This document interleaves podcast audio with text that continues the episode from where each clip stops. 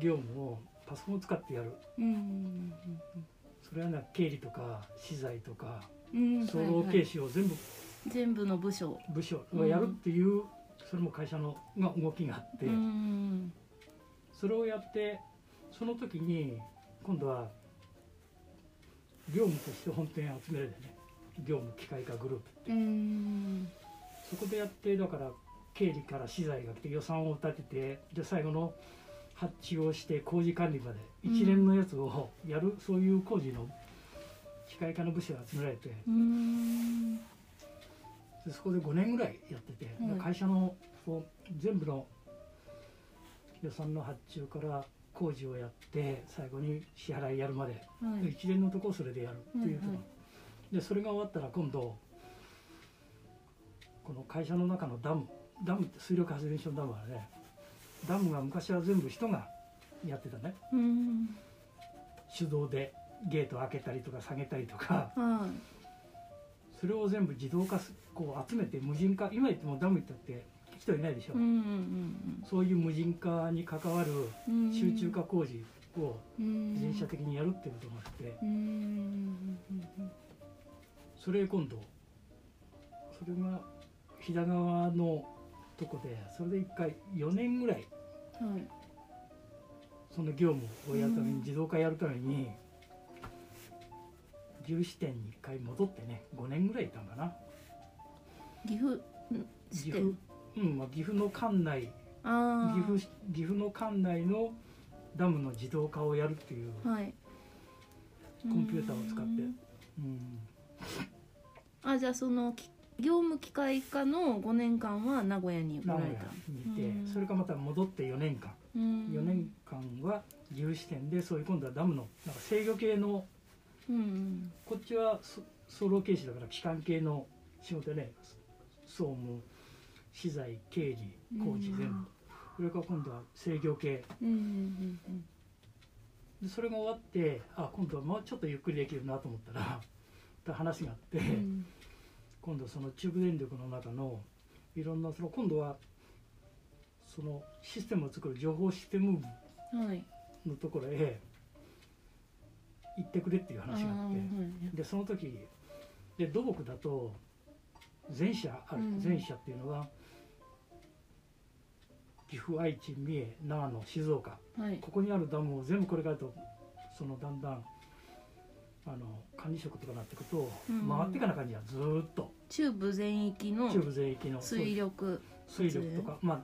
土木の関係全部ああはい回らないかんという時期に来た時にうんうん情報システムへ行ったらうんうんうん情報システムやるのは名古屋しかねしかないやん。うーんそれ各支店じゃなくて全部本店ににそういう情報システム部門があってうんうんでそのそれが天気だよねこのうん大きな名古屋しかないうん名古屋しかないということは名古屋へ通えれば はい OK ねでその時もうあのうんそんな状態が続いたところでで子供が 大きくなってきてお子さんいくつでしたその子は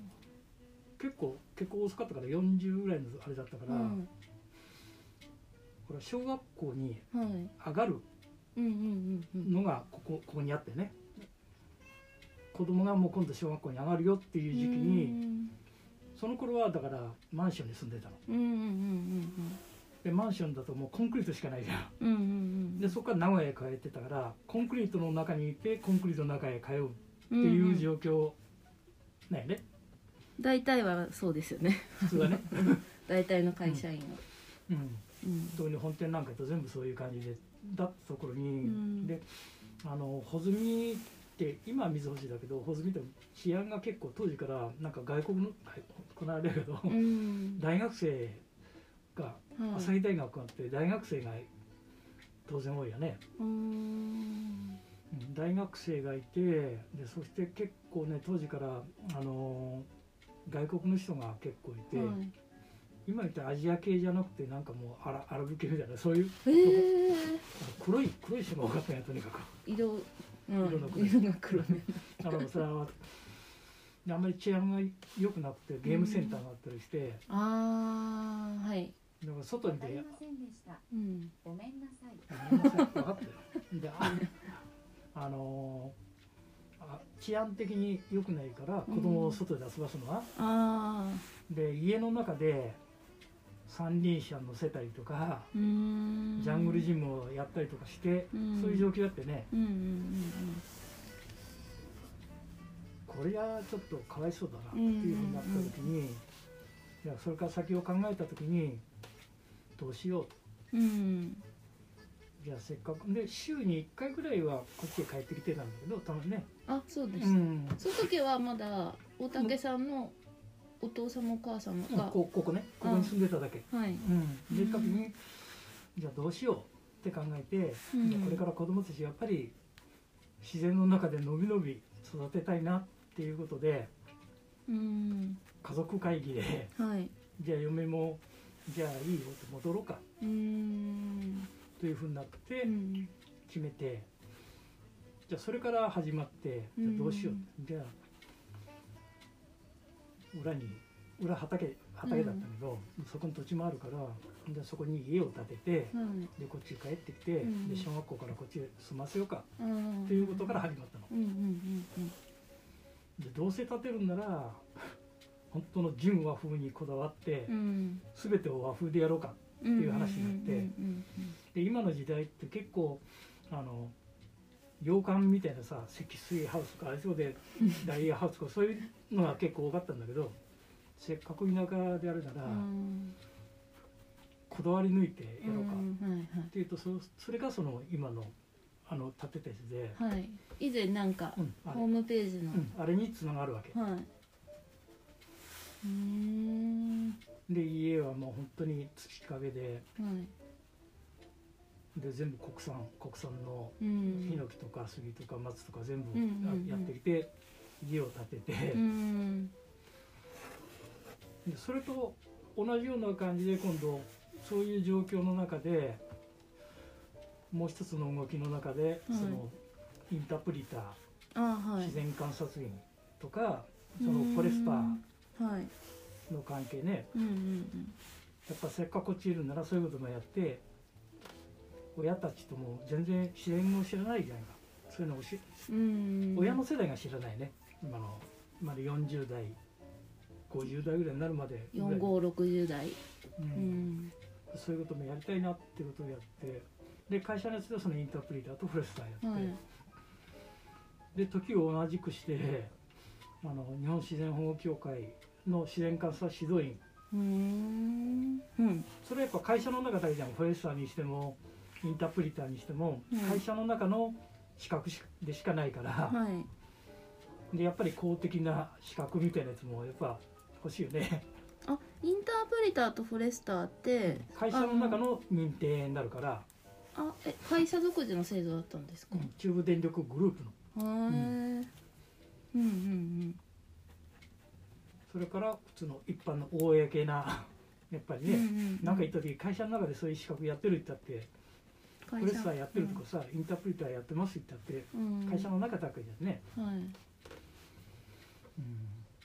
やったやつ日本自然保護協会のうんあの自然観察指導員っていう資格がうーんあって、でそれをまず取りに行ったのはどこかなあれ岡崎高蘭系あ違ううなーんトヨタの方ですかトヨタの方どこだったっけな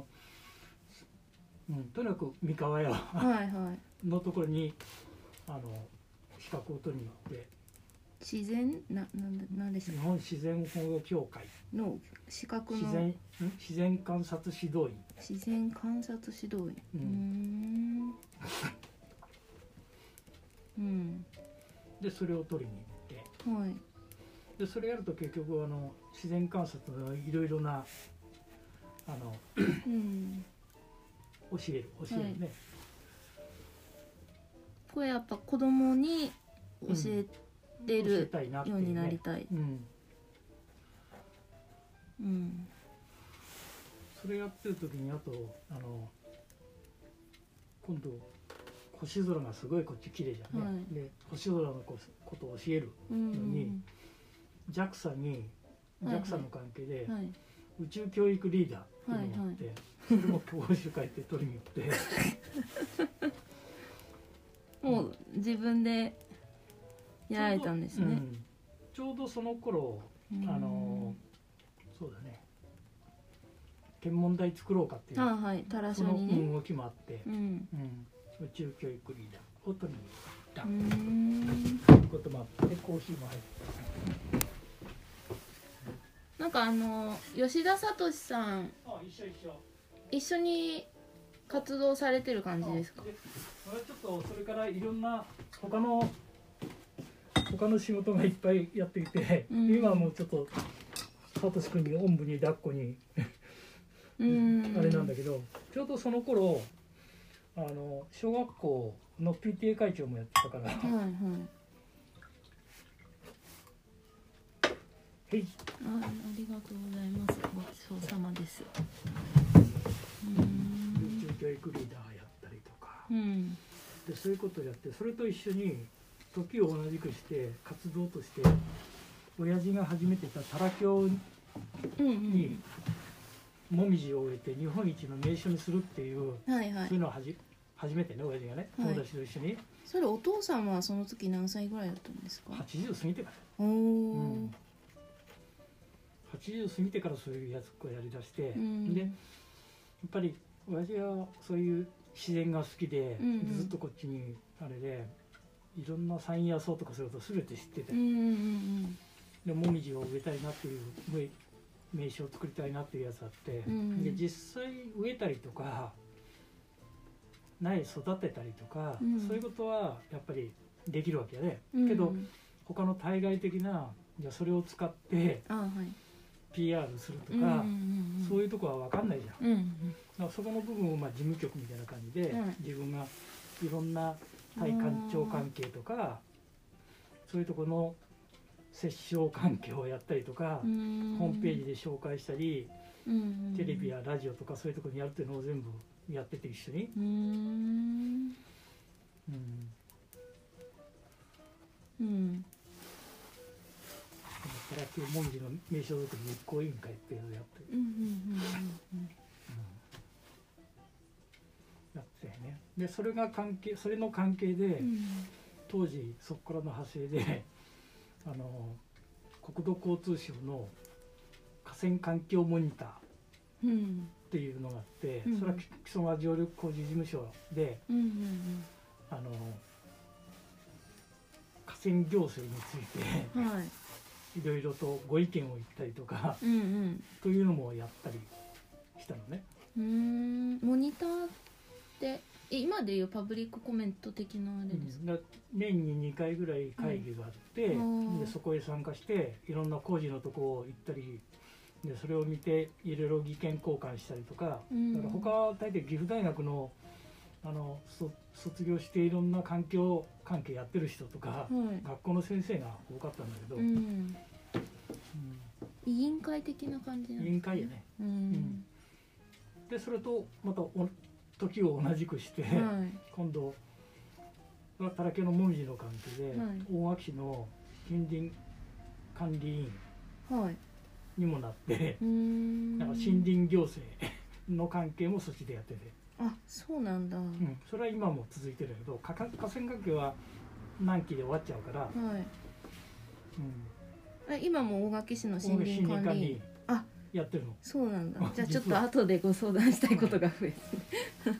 はい、うんそれをやりながら今度はうんその関係で環境庁のはい自然公園指導員っていうのもやってるああそれもまた資格を取るやつですかそれはあのー環境庁から環境省か環境省か、うんそこから移植を受けてうーんあのたらけを一帯が関ヶ原養老うん北帝公園になってるね実は、そうなんですか知らなかった、たらけは国定公園の一部になってるの、へえそこの、ううんん、いろいろなんか変な変なことがあったら通通報じゃないけあどーやったりとはいはいかはいパトロールやったりとかいうのもやってるのうーん養老と多良伊峡比伊比関ヶ原養老国定公園じゃないはあ国定公園は、伊比関ヶ原養老うん、国定公園だから国定公園のそういう環境のパトロールとか、うんうんそういうことをやってるのうーんということはみんなは知らない実はうーんこれが環境庁系のうん移植、なでじゃあ結構その地域うのんこと結構たくさんやられながら会社員を続けるっていう期間がしばらくあったってこそとうでだすか、ねううんん、いす忙しいですよねうん何年ぐらいそういうじょなんだろう地域の関わりとその中電のそれが徐々に結局その自分の中でここへ戻ってきて、はい今から20年弱ぐらい前のとこ戻ってきて、はいこれからじゃあい田舎で田舎というかこの上市で何をやっていこうかって考えた時に、うんやっぱり自然関係うんうんうん自分で生きていく中で自然自然を使ってあとこの廃れていくうんうんところをなんとかこう賑やかにしていきたいなっうんていうのがあるのと、うんうん賑やかでも単にそんな工場誘致するとかそういうあれじゃなくて、自然を生かしてうんうん賑やかというよりは住みやすいうんそういうふうになんかしていきたいなっていうのが気持ちの中にあってうんでこういうこともあるとじゃあそれやろうか、うんうんそういうこともあるよじゃあやろうかっていうことでどんどんなってってそれがだからもう今から20年ぐらい前からずっと続いてるわけうで、ん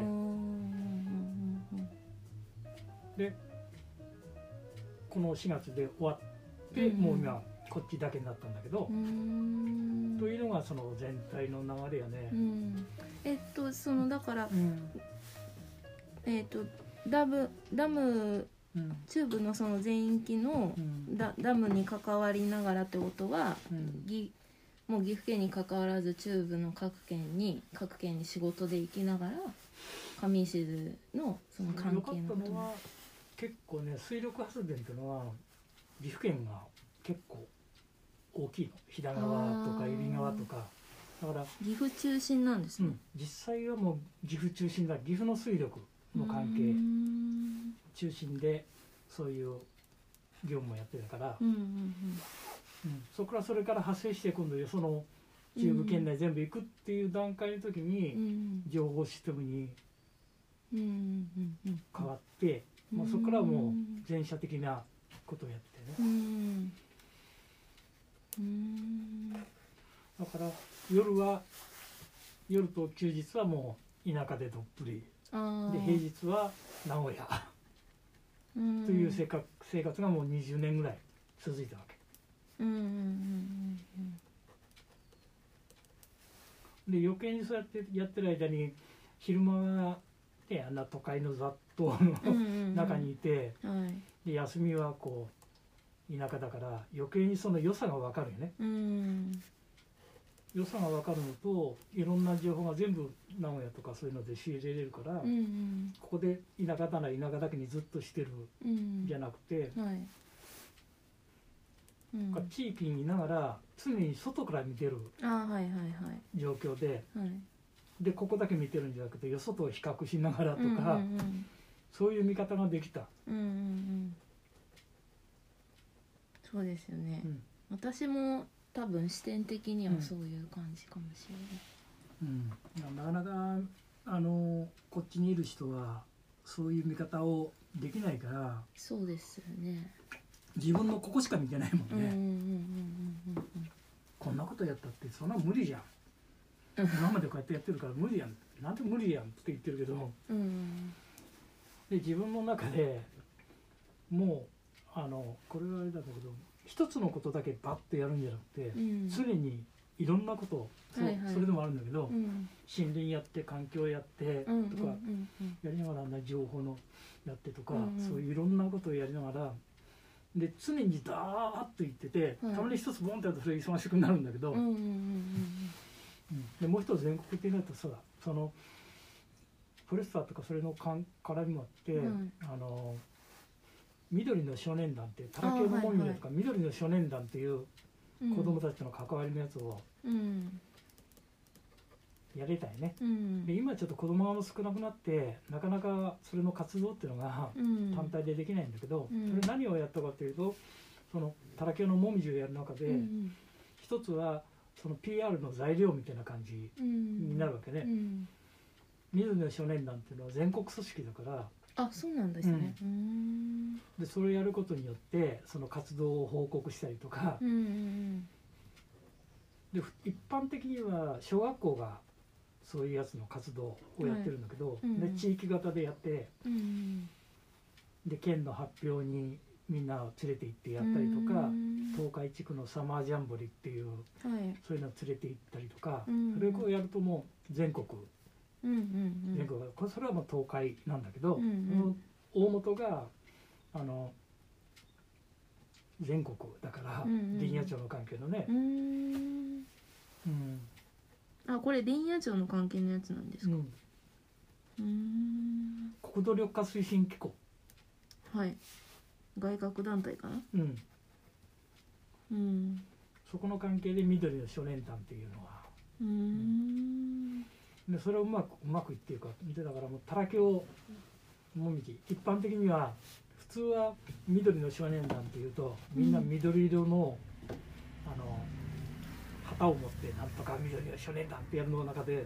うちだけ真っ赤なオレンジでたらけをもみじ少年団って真っ赤なやつも持って、もみじ色でうん、それやってたらけをもみじっていうのはすごいこうたらけをのもみじっていうことで全国的にいろんなことで東海地方とかうんうんそういうことで PR できてる。うんうん結構で最初はそれがだんだんもう10年10年ぐらい前からそういうことをやりだして、うんうんと今ではたらきのもみじもみじも大きくなって、んいろいろ観光客観光客がね、うん来たりとかうんう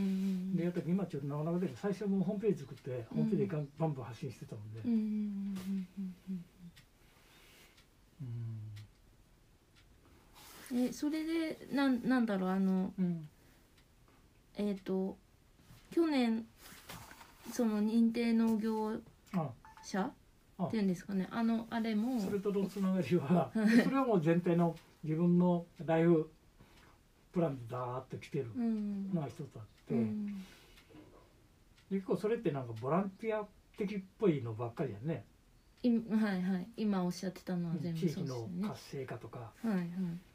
で実際じゃあこれから先自分がその上市でうん生きていく中でうんうん何が何をしていかないかんかやうんうんうんっぱお金もねうんうん入らないとうんうん生きていけないからうんってやった時にあのサラリーマンやっててある程度収入が今まであったんだけどあるよね、うんうんそれから今度65とか6065になってそれ以降のことを考えたらうん年金だけじゃ当然やっていけないなうんうんうん年金だけじゃやっていけないですというあちょっと待ってよちょっと横にあなんか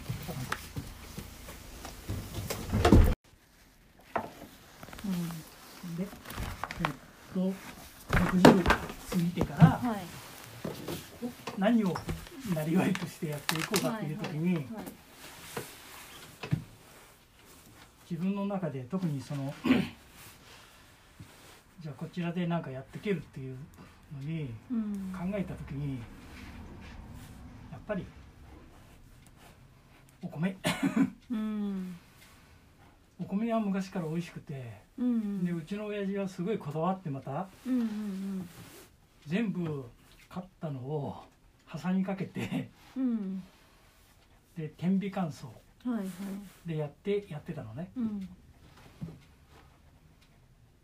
うんお父さん結構じゃあおただ米そ作れられはお米がいっぱいあって2単でで20アールの田んぼをうんやってただけなんだけうど、んで当時ももう他の人は全部もう機械入れうんうて、んでライスセンターへ持ってったりとかやってたんだけど、それを全部挟みかけてう、んであのだこ刻脱穀はしてたんかな、うん、朝からおろしてそのもみを取るのを全部田んぼの中でやっててあそーういうこともやってて結構手作業メインでうんうんやっててうんそれやった時にやっぱりお米、うんうん、で親父の後押しもあったのは一つあるんだけどあそのお米やってはいじゃあお前何にもできないから、うんこっち帰ってきてやれるように、うんっていうことで隣の田んぼを一つ借りてくれた、うーんうん、うんうんだから最初お米始めた時は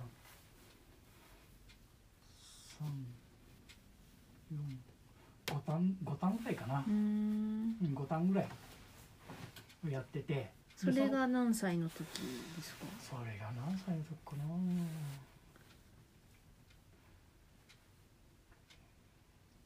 ちょこもう本当に57とか、ううん、ん60を手前手前60を手前うんにその先見見据えた時にそういうことをやろうかっていう話うんになってきて、でちょっとお米をそれまでお米なんか手伝ったこともなくてあもう全全然く全くうーんななんでかというと、うん小さな頃ってのはみんな手でこうやって植えてたよはいはいそんな一回やったことあって、うんまあ、小学校の頃かな、はいで俺が植えたやつは田植えしたと水を入れたら全部浮き上がっちゃったよあーはいはい土からこう入れ方が悪いかなんかで、うんそんなんとか言って言われてからもう全然田んぼはやってうなくて、んで高校卒業してからも会社入ってからも全部外にいたから、うんそんな田植えっていうか収穫の時なんかこっちもいないから、うん全くやってなかったんだけどうんだからほとんど未経験うん農業未経験はいでこっち入ってたんだけど、うんうんで一つまあじゃあお米を作ってうんやろうかっていうことででやっぱ親父の見てたからなるべくその農薬とか当時からうんあんまり使わずにやりたいなっていうのは一つあってね、うんお父様もそういう形まあ、最低限はやってたよね、うんでもあぜを買ったりとかさ、うんうんうん草買ったりとか、うん、うんうんでやった時にでそこであやっぱりじゃあお米を作ってうんやっていけばなんとかそのお小遣いうんうん稼ぎというか、うんうん年金プラスアルファの分、なんかプラスアルファのはできるなっていう、うんそれと自分の中でさその年を取ってから、はいもうするこ仕事もすることがなくて逆にはいブラブラしたりとかはい日向ぼっこしたりとか、はい毎日朝から晩まで図書館行ったりとか、はいはいパチンコ行ったりとか。してる方々もいると思まあ結構多いんだけど、うんそういうふうにはなりたくないなっうてはいいうのがあはって、いうん、と田んぼやってれば年中なんなんだかあるし、うんうんいいなっていうことで、まあ、お米を作ろうかっていうところがそこで始まってねうんう、んそうですよねなんかあの私もその平日にお休みを取った時に、イオンとかうん行くと何もしないで座ってる男の人おっるてよ結ね構いて、図書館もそうだし、なんかえこの人たちでも体元気だよねって思ってなんかうんああいうああいうふうにはなりたくないなって せっかくね、ううんん、うん、その時はだからおぼろげにまあね65過ぎたら田んぼでも作ってうんやっていけばやることはあるし、うんちょっとお小遣いももらえるから、うんで少なくとも自分が食べるお米はあると生きていけ生きていけるなっうんていうぐらいでその農業うんうというかん米作りっていうものをうん最初に思ったのはその当時うんうね。んうんでそれをやりながらもうそれこそ57から65ぐらいうんうんはい55ぐらいの時かなそういうことやろうかなと思ったのはうんうん最初、うんじゃあ実際その当時にもお米を売ったりとか、うん作るとかはうんはいその辺をどうやってやっていくかやっていくといいんかなうんっていうことをいろいろとそのもう一人友達はい同僚がいてそれと一緒にどういうふうにしてこうんうって考えながら週に1回うんはいランチミーティングをやったとああそれってあの私2回ぐらいお会いしたあの鈴方木は鈴木って名画描いてる人、はいはいうん彼と、いうん、ずっとあー週に1回じゃあどうやってやろうかって戦略を立てたりとかう、んうんで彼は営業もともと営業とかやってるやつだかうら、んで最後のは広告広報もやってたから、うんそういういろんなことをうんかけてるからあので背中彼と一緒に、はいうん、どうやってやっていこうか、うん、でやっていった中ででやっぱりこういろんなやつを考えていくと、うん認定農業者はいはいはいになると、はいろいろとそのいろんな面でうん有利になるっていう、あと特典というとおかしいけど、ーうんなるなってことで認定農業者はやらないかな、うんうんうんこれって認定って県からもらうもんで県すだかね、うんううんん県単位なんですねうんうんでやるからにはやっぱりねなんかあのやっぱりある程度プロみたいな感じでやりたいっていうのはあるね、うんうんで認定農業業者になろうかな、でまあ相談に行ってって言ったらそれは農林課ないねうんうん農林課大県の農垣市大垣市の大垣市の農林ああ農林課へ行って、はいうん、でそれをやると5年計画あはいはいで出してで5年後のその経営経営はい農業経営に対するうんうんその収支とかうん計画とかはい機械は何台やってとか全部そういうのを5年後にじゃあっていうのを立ててそれを農林会出してると農林課の方でこれでいいよって言ったら、うんなんかそれこそ JA とかはい県,、うん県の方で審査あってそれで OK になったら認定農業者になれる。ああ市行って県行ってうん JA ですか J- JA というかなちょ JA は分かんないけど、うん要は県県で最終的にはい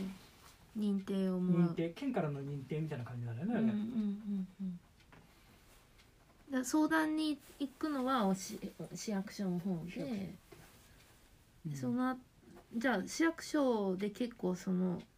収支計画とかも見てくれるんです見てかくれるんだけどでまたその出した時にいいいいいいところが自分がいたとこはあの経営の戦略部門だったよねだからあ大体自分的にそれと会社で一つなんか事業やるときにうん何年後にどうやってとかいうあはいはい計画を立ててこういうことはないとダメだなっていうことをうんうんやってという部署にいたかうらん大体その敵敵じゃないけどはいどういうことを求めてどういうふうになるとうん通るかっていうのが分かるわけでうんうんうん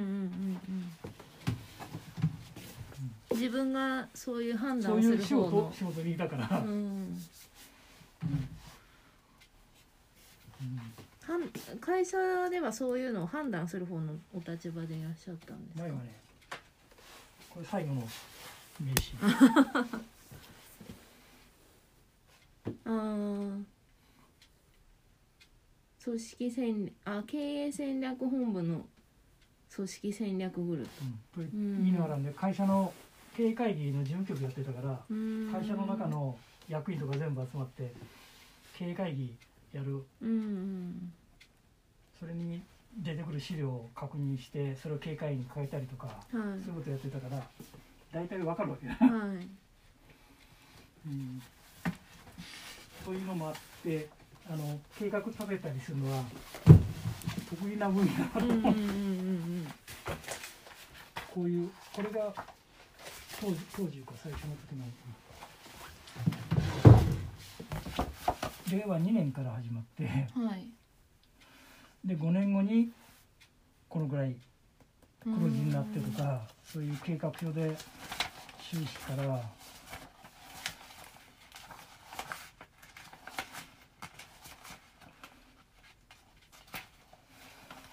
うんこういう陰で計画表作ってーんどれだけやって、はいはいで5年後に4ヘクタール最初に2ヘクタール買って5年後に4ヘクタールまで持っていってで機械を何台使って全部収支決算やって、うん、というのを作る、あうとん他にじゃあどういうあの地域にあれして子供使ってやるとか親子の体験やるとか、うんそういうことを全部こう書いて出して、はい。うんこれってけ収支計画書とかい今思っうんこののあのフォーマットはもう自分で勝手に作いやこれあるのれあそうなの。うんうんうんだからあれですね起業なんかと一緒ですね、そういう計画作るのは。それの農業に特化したなんうんか、うんうんうんうん、これはあの毎年フォローされるんですか成績をあの県から。 3年うん3年にもう1回見直しがあって5年後のペースがあるみたいだけどあで実際今もうこれだけいろんなことをやってたあら、うんもう3年目のとこでうん5年を見通しする前のうん大体いい感じでもううん経営規模も5年後に4ヘクタールいってたのがもう3年目で3ヘクタールまでいっちゃったからうんうんうん大体見通せるぐらいのことなので。うんうんうんであとそれをやりながら勤務地が名古屋にあったから、、はいろんなその販路を考えた時いにどはい。うやってやっていくかっていうやつあって、うんちょうどその時に名古屋にいて名古屋の友達から、その栄栄にあるお店自然食品をやってるお店が、うんそういうお米を求めてるうんっていう情報を入れてくれて。おお知り合いから。うんうんでそれが今の生田フーズっていうところのうん。社長やったのえ今トラックで運んできた方あれはは別の方。弟社長の弟なんや、生田フーズさんなんだ。うんううんん。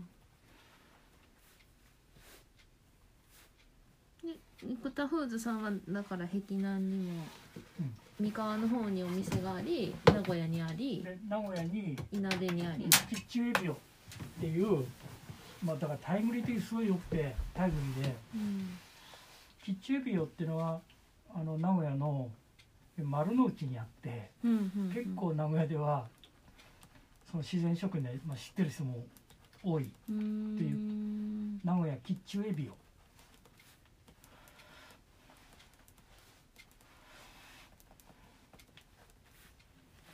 で今その主にはその生田フーズさんとの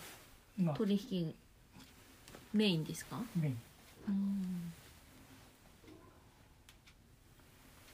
このあでそれが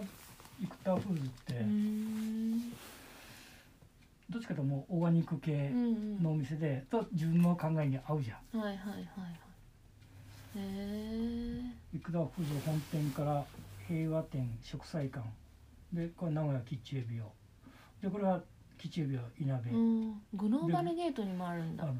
結構中心駅近じゃないですか、グローバルゲートグローバルゲートトあれじゃんあの佐島探し今物の方の中京大学、かはいはい中京テレビか、うんうあんるねうん、うん、駅裏の食菜館はスーパーみたいな感じ、でこれは名古屋の今の久屋大通公園の反対側にあって、えちょえっとこじられたところで、うん、今久屋大通りあの、うん綺麗になりましたもんね、お店もたくさんできてでそこのお店でちょうどねここだと行ったことはあるぐいらいとかうーんとどこになるのかなテレビ塔はどこにある栄どこだなんかあれですあの久屋大通り公園の一角ってことですようんね、えーっと久屋大通公園のえーっと北側にうん、テレビ塔の反対側の方にうん、はい今の新しい公園の中でお店がバッとできて、はいはいあのスヌーピーショップスヌあーピーあるのあねるはいあれからもう少し来ていったところの左手にあるんだけどうんあの通りのところにでここがちょうど求めてねうんそういうオーガニックうんうんでここのモットーはその勇気とかうん高いお米ならあるけど、うんうん普段普通に食べれて、うんうん美味しくてうんはいなおかつその勇気とまあ言えなくてもそれ原農薬とかはいそういうことでこ、ね、優しいお米を求めてたわけ、うんで俺はちょうどその時にこれで計画もしてうん認定農業のやつもやって、うんでこれから増やしていく時にどっか販路がないかなって求めてうんた時にちょうどあってうんでその時にまたまあ名古屋のお店だけじゃなくてうんいなべにもお店を出すっていう計画があって、うんうんうんじゃあいなべまであの取りにうんはい来るやつをちょっとここまで来てもらえば、はいはい今みたいにうんうんお米の販路販路としてもうんすごい向こうも楽だし、うんうんでこっちもそんなわざわざ持っていかなくてもいいから、うんという本当ウィンウィンの関係ができて、ううんんちょうどよよかったんですちょうどねうんでそれをやるためにやっぱりその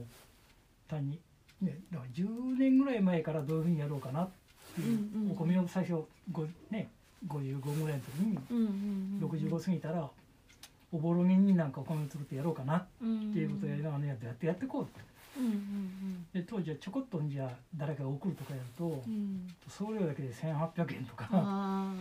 なんとかそこネックになるからなんとかしないかなっていうことを毎週こう話しながらやっーうんやっててたらそれがポンと入ったからうんこれも大きかったよねうんうんお米でやってくる見通しがつつく、うんうん、これやっぱいろんなこの人との人脈を作りなそうがでらしょうねで情報を入れながうら、んでどういうものがこうみんなが求めてるかっていうやつはいを考えながらやってると、あ大体こんなんだっていうのはあーやっぱその頃でその情報系のとこにいたもんでお台場なんかで農業農業ワールドとかうん年に1回大きなやつがあったりとか、うんうんそういうことこへも、うんあの見に行ったりとかしてうんあー東京にまで東京、うんいろいろ考えてた時はそういう参考になるところはうんもうどこでも行ったみたいうなうんーんそういう人脈人脈だけどそこでやって、うんそうするとそこで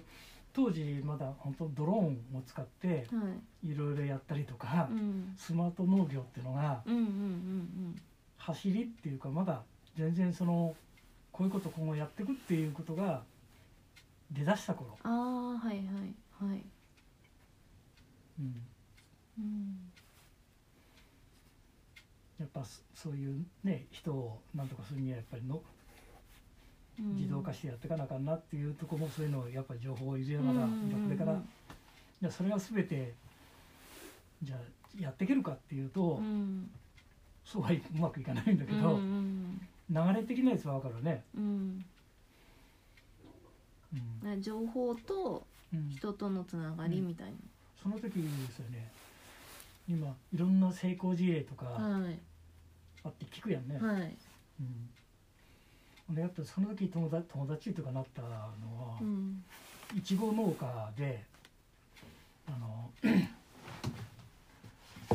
一つ1,000円のいちごってのがあのあー食べたことありまする 私一回だけあの岩佐ってここなんだけどうこーんれもともと IT の会社をやっててはいで東北の大震災の後に、はいこの地元でいちご農園が全部潰れちゃって、なんとかやらないかんってことで始めたっていう、はいはい岩佐大輝うん、若いですね若いよまだうんバリバリうーんで、うん、ここもちょうど知り合って、うんでここは何やってるかというとこのいちご付加価値をつけてこうあのーいちごの1個いくらとかそんなのやってて、とにかくもう全然違ういちごだっていうことで売り出してやって、うん、私会社でなんかバレンタインでチョコ配ったら、うんその部署の人がみんなでまとめてうん私にお返ししてくれたのはその1個1個がすごい高い いちご、でここでも今あの情報交換もあやってーでここに2回か3回お米送ってはい食べてもらってうーんこれはうまいうーんでこういう人脈もうんうんできうてんうんで会社でなんかその講演会やるのににうんで会と連絡取ってうんで講演会に来てもらったりとかあ会社の講演会にですか、あはいはいじゃあその会社にいながらその農業のことを考えてた時にうんいろいろそうそう、うんうーうんんあのふ普通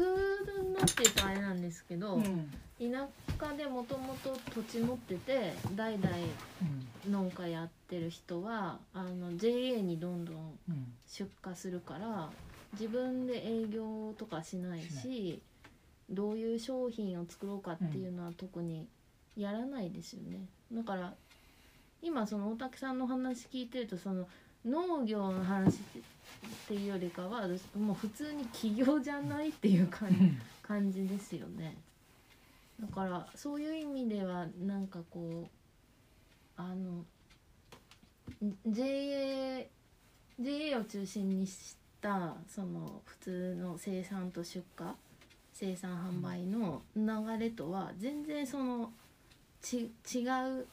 ステージでやってるっていう感じがしたけども。そうで最初はお米やった時は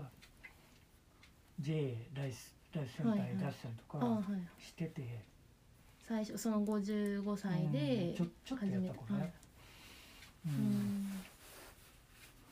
でその時最初やった時に、うんせっかく美味しいお米を作ってもはい混じっちゃうっていう話聞いたりとか、うんうんうんうんえここだけの話やけどって言ってライスセンターへ出したって、うんその絶対混じっちゃって。うんであのライスセンターの方で美味しいお米をうん自分のとこへ買っちゃって、うんっていう話聞いたりとか、うんうん、それとかやりながらで本当に美味しいっていうこここのお米は美味しいっていう評判はいろいろあって、うん全然違ううんでちょこっと作ってる時みんなに食べてもらっても絶対美味しいうんうんすごい美味しいっていう話を聞いてじゃあお米でやっていけるなっていうのはあったわけね、うんここここの上静のお米ってのも絶対美は味いはいしいはいいやこれは美味しいお米っていうことだけでうん他と違う売れるうっんていうことは当時から考えてて、うんうんうん最初はな全部を自分のところの設備を使って作ってやるっていうところまではまうんだそこまでは考えてなくてうんうん55の頃ねはいはいで毎週やったりしてる中でうんうん一回作り出してでお米をあのライスセンター出すといかんなってね実際出してたんだけど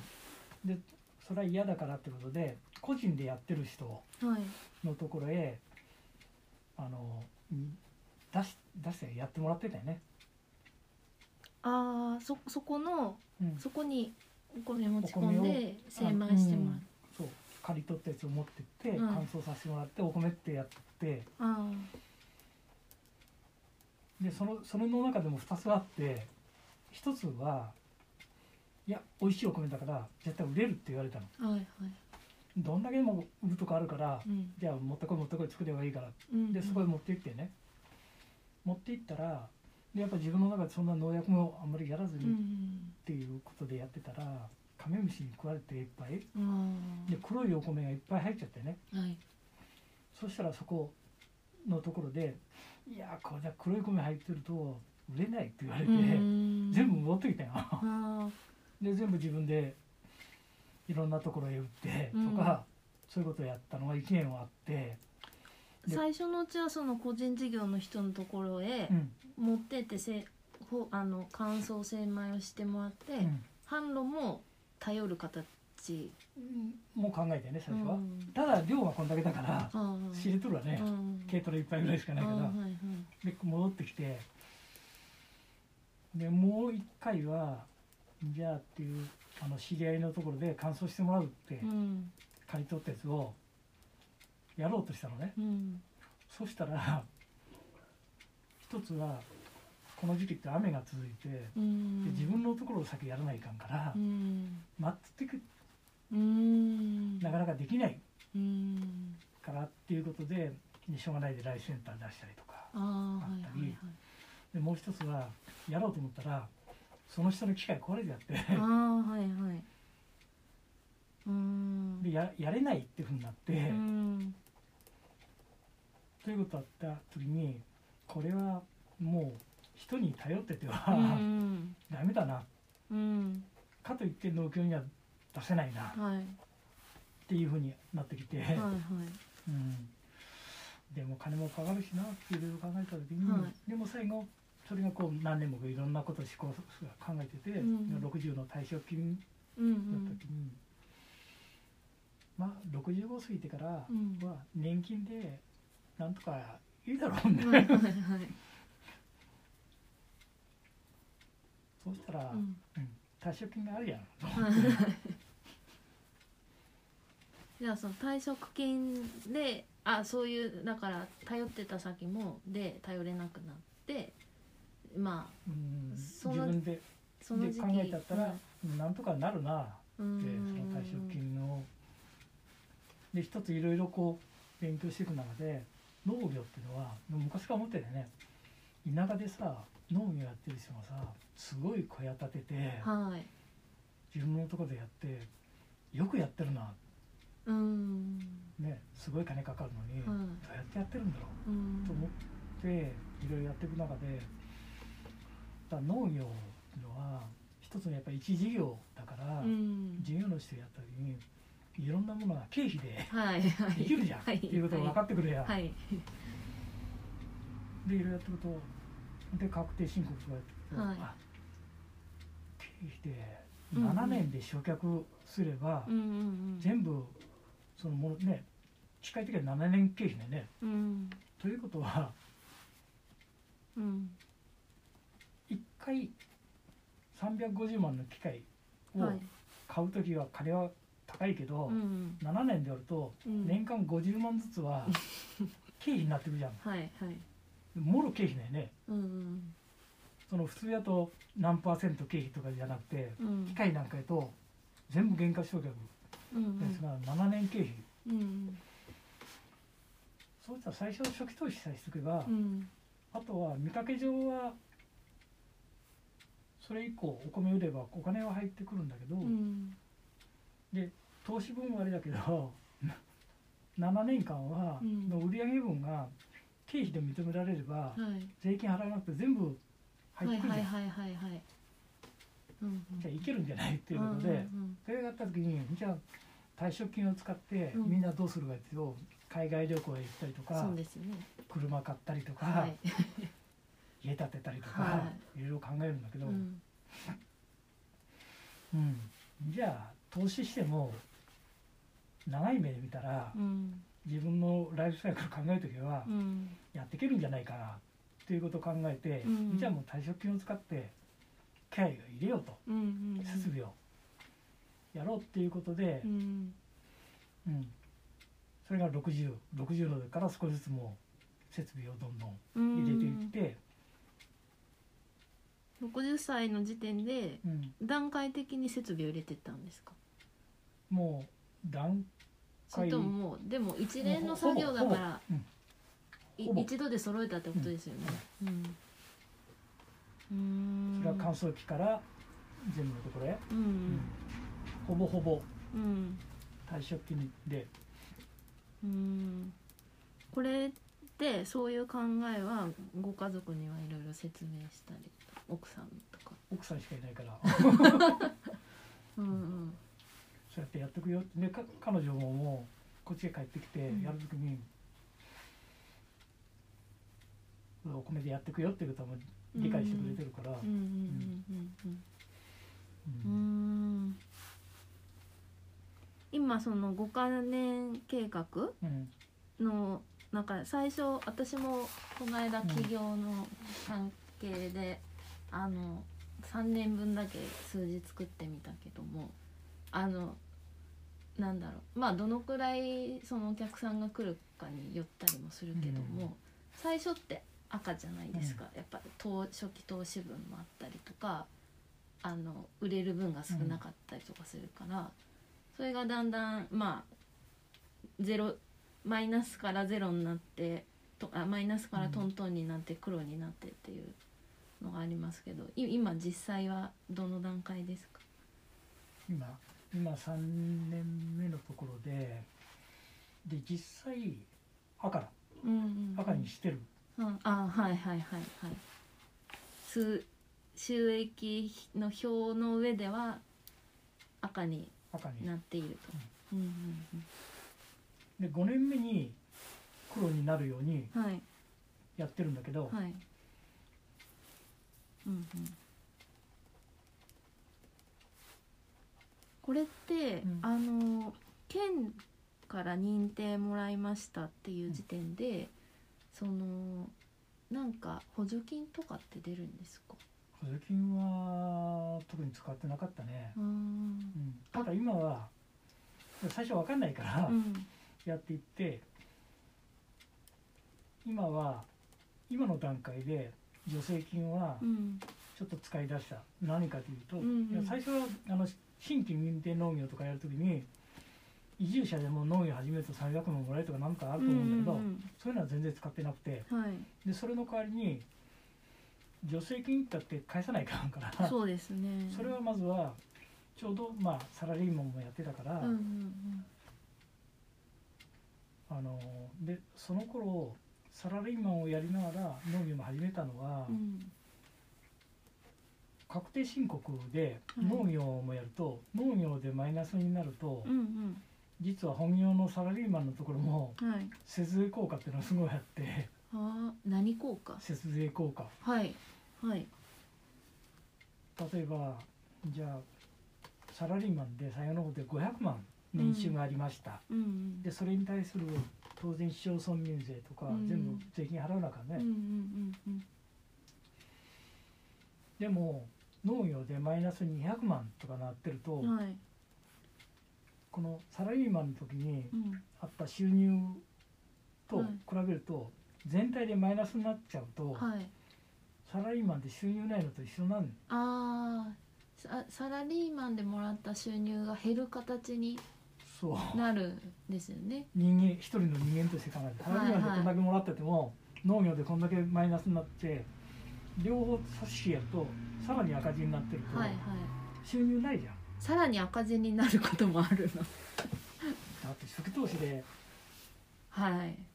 そんなああまあ初年度はそうなるかはい初年度2年目3年目あたりはそうすると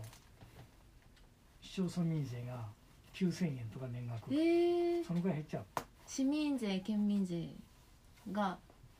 あはあはいほはいほぼゼロに近いああ私もそういう計算をしたなそういえばはいそうで実際そうなんようーんせはいはいだから源泉徴収でちょろっと戻ってくるうんけど、まだ残りがあるじゃん、うんうんそれもまた帰ってきたりとかうーんそうですね全体から考えるとだからもしそういうことを考えてやるんなら、うん本当にあの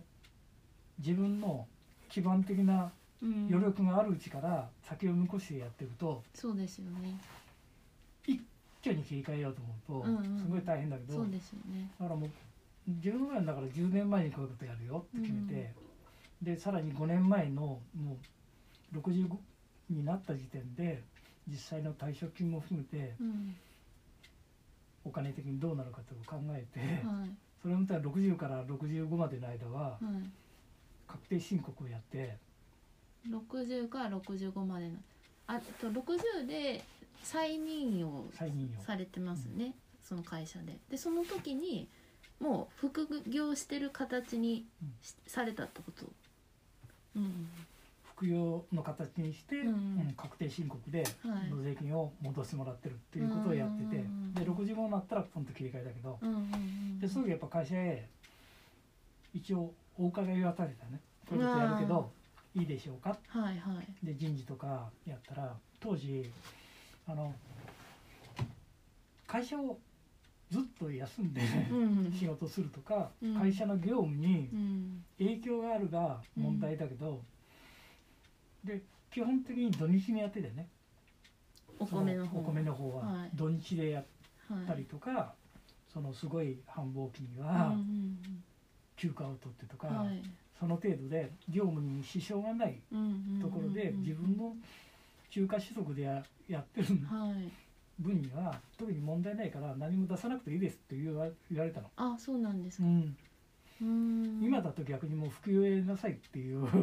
ぐらいのあれにななってる動きもあるみたいなうんさうんうん社会的には。社会的にはですけどやっぱ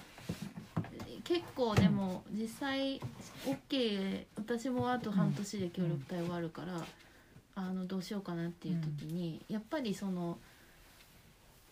あこのここの仕事どうだろうと思って聞いてみたら、うんうん副業ダメっていうのもあったりままだああるんですね。公公務員に近いところだから余計そこもあうるな、もうん変わってくるかもわからんけどねう、んうん、でそういうちょうど社会的なとことかうも、ん会社の動きとかもうん見ながらやっていっていける範囲で準備やるんならもう本当に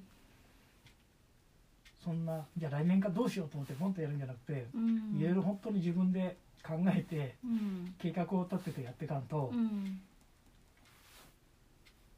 うまくいかんっうんていうのがあって、うん、うんだからあれですね60歳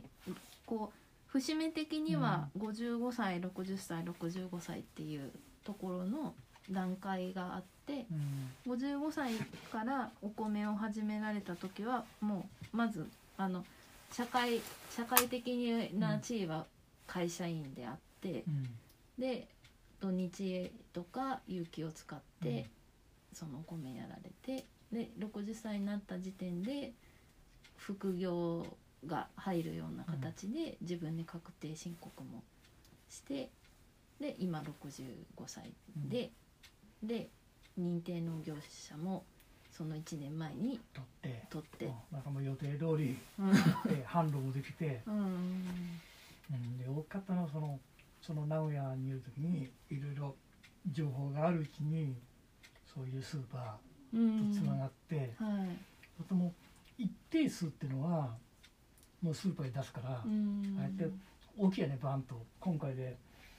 今年になって1回目が1トンぐらい出して1トン、ううん1000キロはい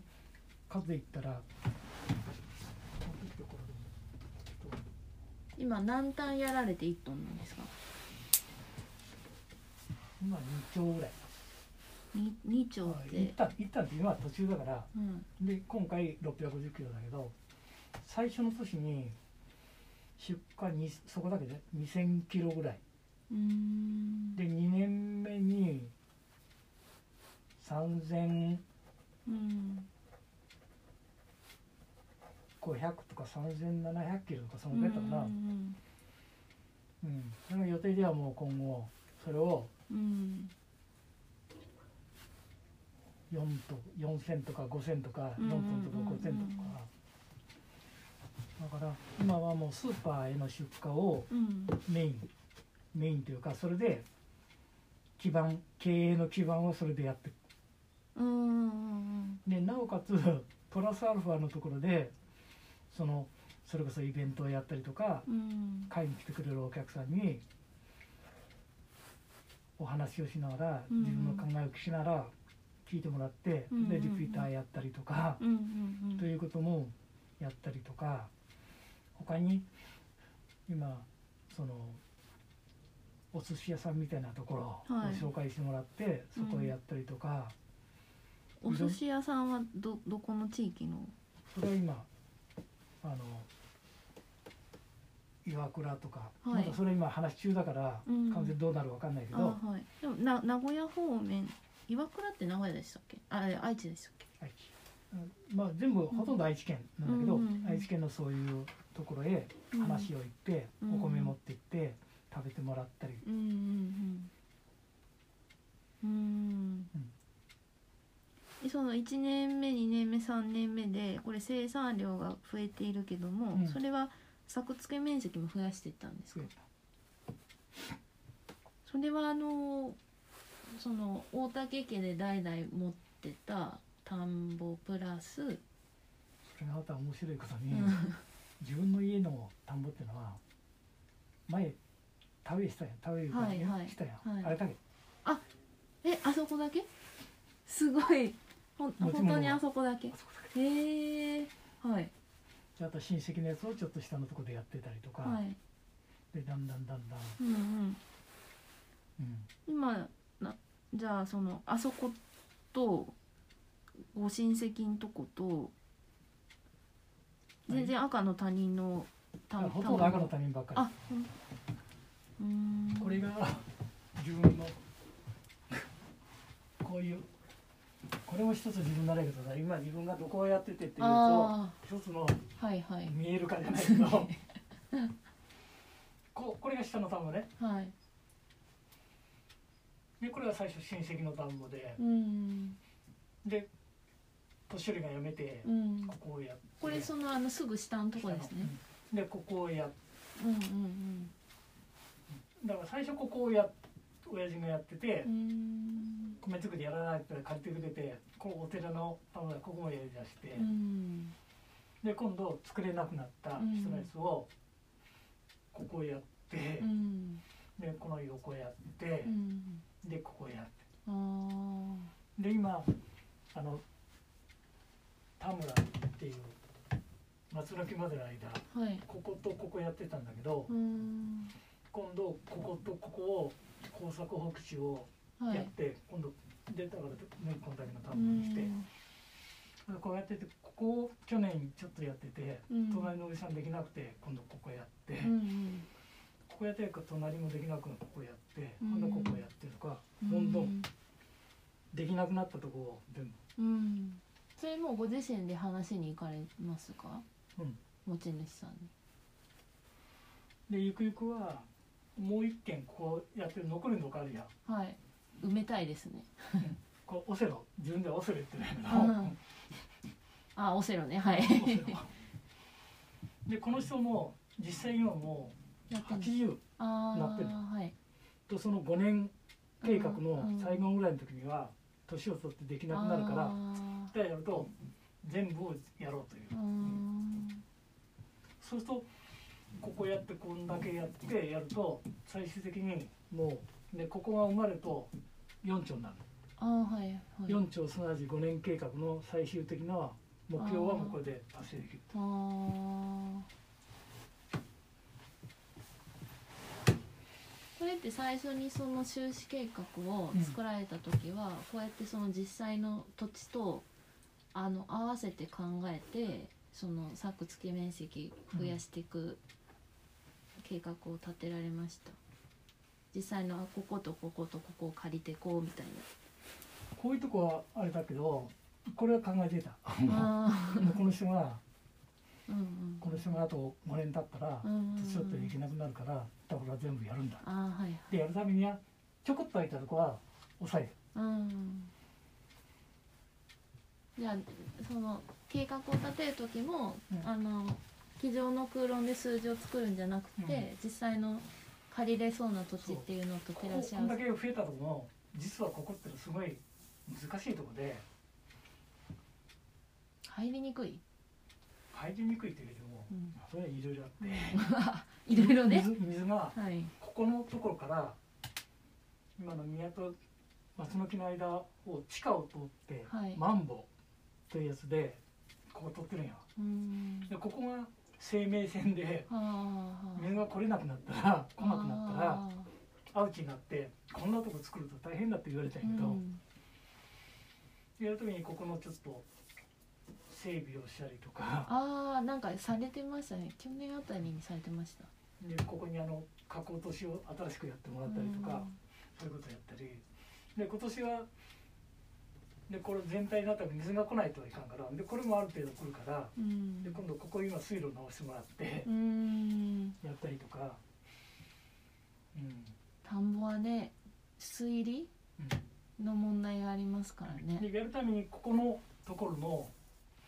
あの用水組合のはい役っていうのはもう今度ずっと始めた頃からはい。昔はこう順番にやってみたんやけどあー全部一手に集けて。あずっとーやっててでやりながらでここ昔は竹やぶあったやつをうんフェンスやるのに竹やぶやらないかんから、うん撤去する中で竹を竹をやったりするのにで農林会掛け合いに行って、うんでやらないかんとうか、んうんあったりでやるときにフェンスが昔はここんだけしかなかったよね、うんと鹿が入ってくるあったから、うんそれこそ申請出して、はいで全部こう囲うようなやつをやって、うんうん去年いろいろ工事もできたりとかいろいろと、うん、使えるものは全部調べてうんうんやっていったうんんでね、うんだからやっぱり攻めてかんと全部。うんうんうん自分の計画立てそれにどういう手段があってどういうことやってると楽になるかっていうやつを考えながらうんやっていったよ。うんうん結構あ思う私がなんとなく、んまあそう 想像も何もしてなかったけどそう思う普通普通のっていうか昔ながらのそのあの農家さんうんとは全然だからやりなんだろう全然違いますねあのいや作ってるもんはその同じかもしれないけどもうーんだから自分でも交渉もしちゃうもんであ価はい格とかそういうの決めれるじゃん、うん農協だから今年なんかでも巷ではお米がダブついて、うんうん JA の買い取り価格がすごい2割下がったとか言ってるけどあー全然関係なくてうんうんはいさっきのあの写真のとこに今年もじゃあお願いしますって言った時に、うんじゃあ価格は去年と据え置きでいいいいって、うーんじゃあそれででそんでおしまいでうだかんら去年と一緒のあれで我が家はのお米は一銭も価格を下げることなく去年と同水準で全部部なんか本当だからあの別業界でやってるぐらいな勢いですねその JA, JA とを中心とした流通販売とは全く別の業界っていうか業界っていう表現がいいかわかんないけどその代わり昨日もあれやけどあのでよく道の駅は行くんだけど、はい何しに行くかいうとどんなどんな感じでどああんなやつが出てるとかどういう歌い文句でやってるかとかうん価格はいくらぐらいだとうか、うんんそれもこうやって見ながらで昨日は滋賀県2県回ってきたんだけど、うんその上は三重県で伊賀上野とか、うんあっちの方行ってみたりとかで岐阜の方だと高山の方行くと、うんあこんなん出るなとか、うんどういうパッケージでやってるかなとか。うんうん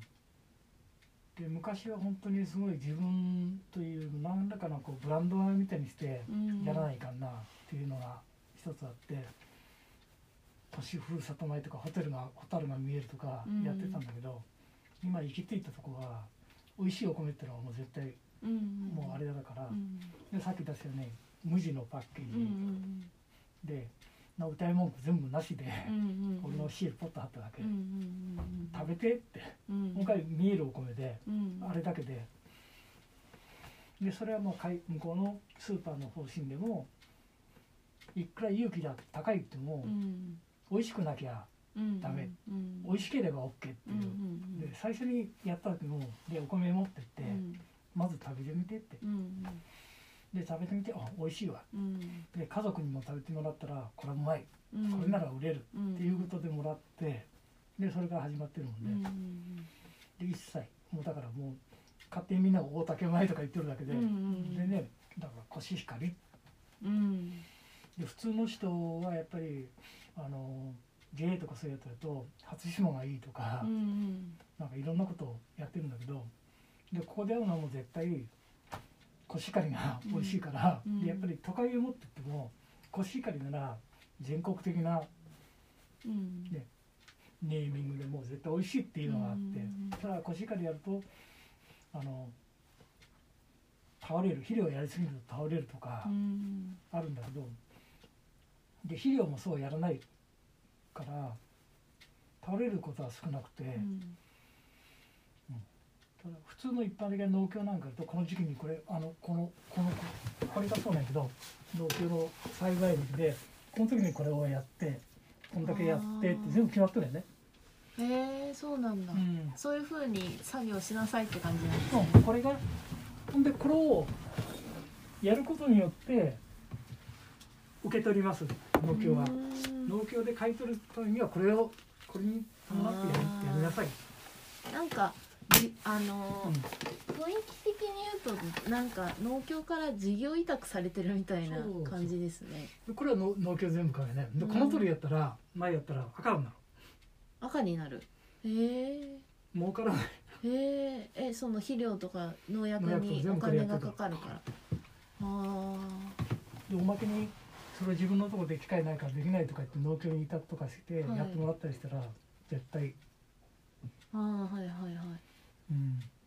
えー、じゃあ結構儲けられない仕 組みうん儲けられないと思うだからみんなやらないよね、うーんそうなんですねでなん機かはい械買って、はい普通にこの機械を買ってこれが動くうちはうんやって農協に出してるうんうは、んいいけどこれが壊れたら、うんうんもう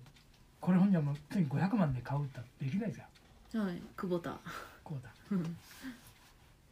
あれ一機500万とかなんですかそうだ中古でいやし新車で新車で500うーんできないんだすごいな新車で500か初期投資すごいですねあのこ去年やったこの真ん中のやつはいコンバインはいこれ400万うーんでただ農業でこうやってやってればうん減価償却とか確定申告やってくうんうんば必要経費になってるけど、うん普通の農家そんなことやってないかやらっ、てうんうんうん車買うのと一緒で500万出して波はへー普通ね、じゃあ普通にローンを組む感覚そうだねなのかな、う普通はうーんん、でうち行ったってこんなんねこれやってるとさ、マイクなんてうーん一袋3000円とかするような肥料をうん1枚の田んぼに5袋とかまくとへえ350それだけで1万5000円とかかかるじゃん。うちはへー今こんだけの一旦の田んぼうにん鶏粉を5袋うんうん鶏粉って1袋100円ぐらい5袋やっても500円うんうんうんでそこで味を良くするためんに菜種油かすってこれを1袋2袋やるうんの、それが1袋2000円とかそんだから、うんうーん全部で5000円ぐらいしか例えばこれで今5000円ぐらいとするけど農協でこれやると何万ってかかるよえじゃあ自然の肥料を使った方が結果的に経費も安くなるんですかただそれやるためにはな鶏粉をこんなこと巻いとれないから、うんバーッと巻く機械入れたりとあかあであとは化学肥料をやるとその成分でどの時期にな根がこれだけやるから、ーっうんていう時にそれに特化した化学製品を入れるから、うん取れるはね成長がそのようになってるから、うん一旦あたりにじゃあ10票うんお米が取れるでうちは6票とかあ何回しか取ーれない生産量は変わってくるんだ生産量はすごい落ちるよへえ量を量を取ればうんたくさん売れるからって農協終わりだからあそれはーそれ目指してるけどそこを目指してない JA は薄利多売みたいな感じ背なの中かにななるね、うんなんか売り方を考えることによって価値を付加価値をつけれたら、まあ、生産量が少なかったとしてもおい美味しくて体に優しいお米だっていうことで、通常よりうん高く売れるっていうそれともう一つこうやってやってると今でいう本当のあの、うん、2つあって一つはただお米を分かんない人が売ってるだけじゃなくて自分が作ってるお米だって言ってねうん美桜、さん食べて「美味しかったはい美味しかった、まず聞く やんと嬉しいやんはいまた作ろうかっていう自分の意欲も湧くでしょ、うんうんうんうん、ね J だとお客さん見えないですもんね、作ってる顔人が見えるうんうんうんうんこので生産者の顔が見えるあれっていうのは今まさに今うの、ーんでこだわりが通じるやんうんうんうんうんこだわりが通じて顔が見えるっていうのは今のこれはお米やけどそれ以外の野菜でも何でもそうなんだけど、うんうんで相手も安心するしこっちもあの人がいいとかって、うん本当にウィンウィンでうんうんこんだけ儲けようと思うと ダメかわかんないけうんうど、んこのくらいならいいよね。うんうんうんうんでなんやっぱり自分のあれとしてお米を作ってやっていくのも一番いいんだけどこう偉い偉いとか苦しいっていうことは嫌やねうんそうですね楽しい楽しいうんお米作りじゃないと、うんそれはうんでそれを自分で考えた時に大体一人でやってるのは家族うん4兆ぐらいが自分の水準水準かなと思って、身の丈で考えるとうんそれ以上規模を大きくするとうん人を雇わないかんとか、はいはいはいとて適度な規模ってことです適度な規ね模だからやりきれるとか4兆ぐらいかなうん4兆って何4ヘクタール4ヘクタールうん今この辺でパッと見て一つの田んぼがこの辺りだと3体が30あるぐらいうんだからみこれを3つぐらいで1兆1ヘクタールぐらいっていう感じやね3つ田んぼが3つあーはい田んぼ3枚でうん、うん、 1ヘクタールかける4つもう結構広いですけどねそれはそれで機械がうん機械でく久保田さんのお助けがあるからまあそうそう一人でそれでうんできできるるってことですねで今の日本の国策国策で規模を集中化してはいやっていくってやると、こういう田んぼでやってないとやりきれんだよねもっと広いとこガーッとやるぐらいあーうんそれは薄利多売う日ん本ねうんうんいやでも本当薄利多売って絶対いろんな業界でもうやめてった方がいいという気はする、うん、だから今はもうこれから農業も小農小農の塊うん本当言うと、うん、自分の家で食べる米は自分で作るぐらいのが一番いいんやけどね、うんと地域はみんなでなんでうだけど、うんんうん自分で作らないので田舎にいながら全部米をよそから買わなあかん、うんうんうんそれも美味しい米ならいいけどどっかのどこのもわけのわかんないようなやうんうんうつをん買わないかんっていうのは間違っとるよね、うんうんうんなるほどなんかいろいろ見えましたとか言って見えましたって言うとおかしいけどそれやりながら小学校なんかで今あの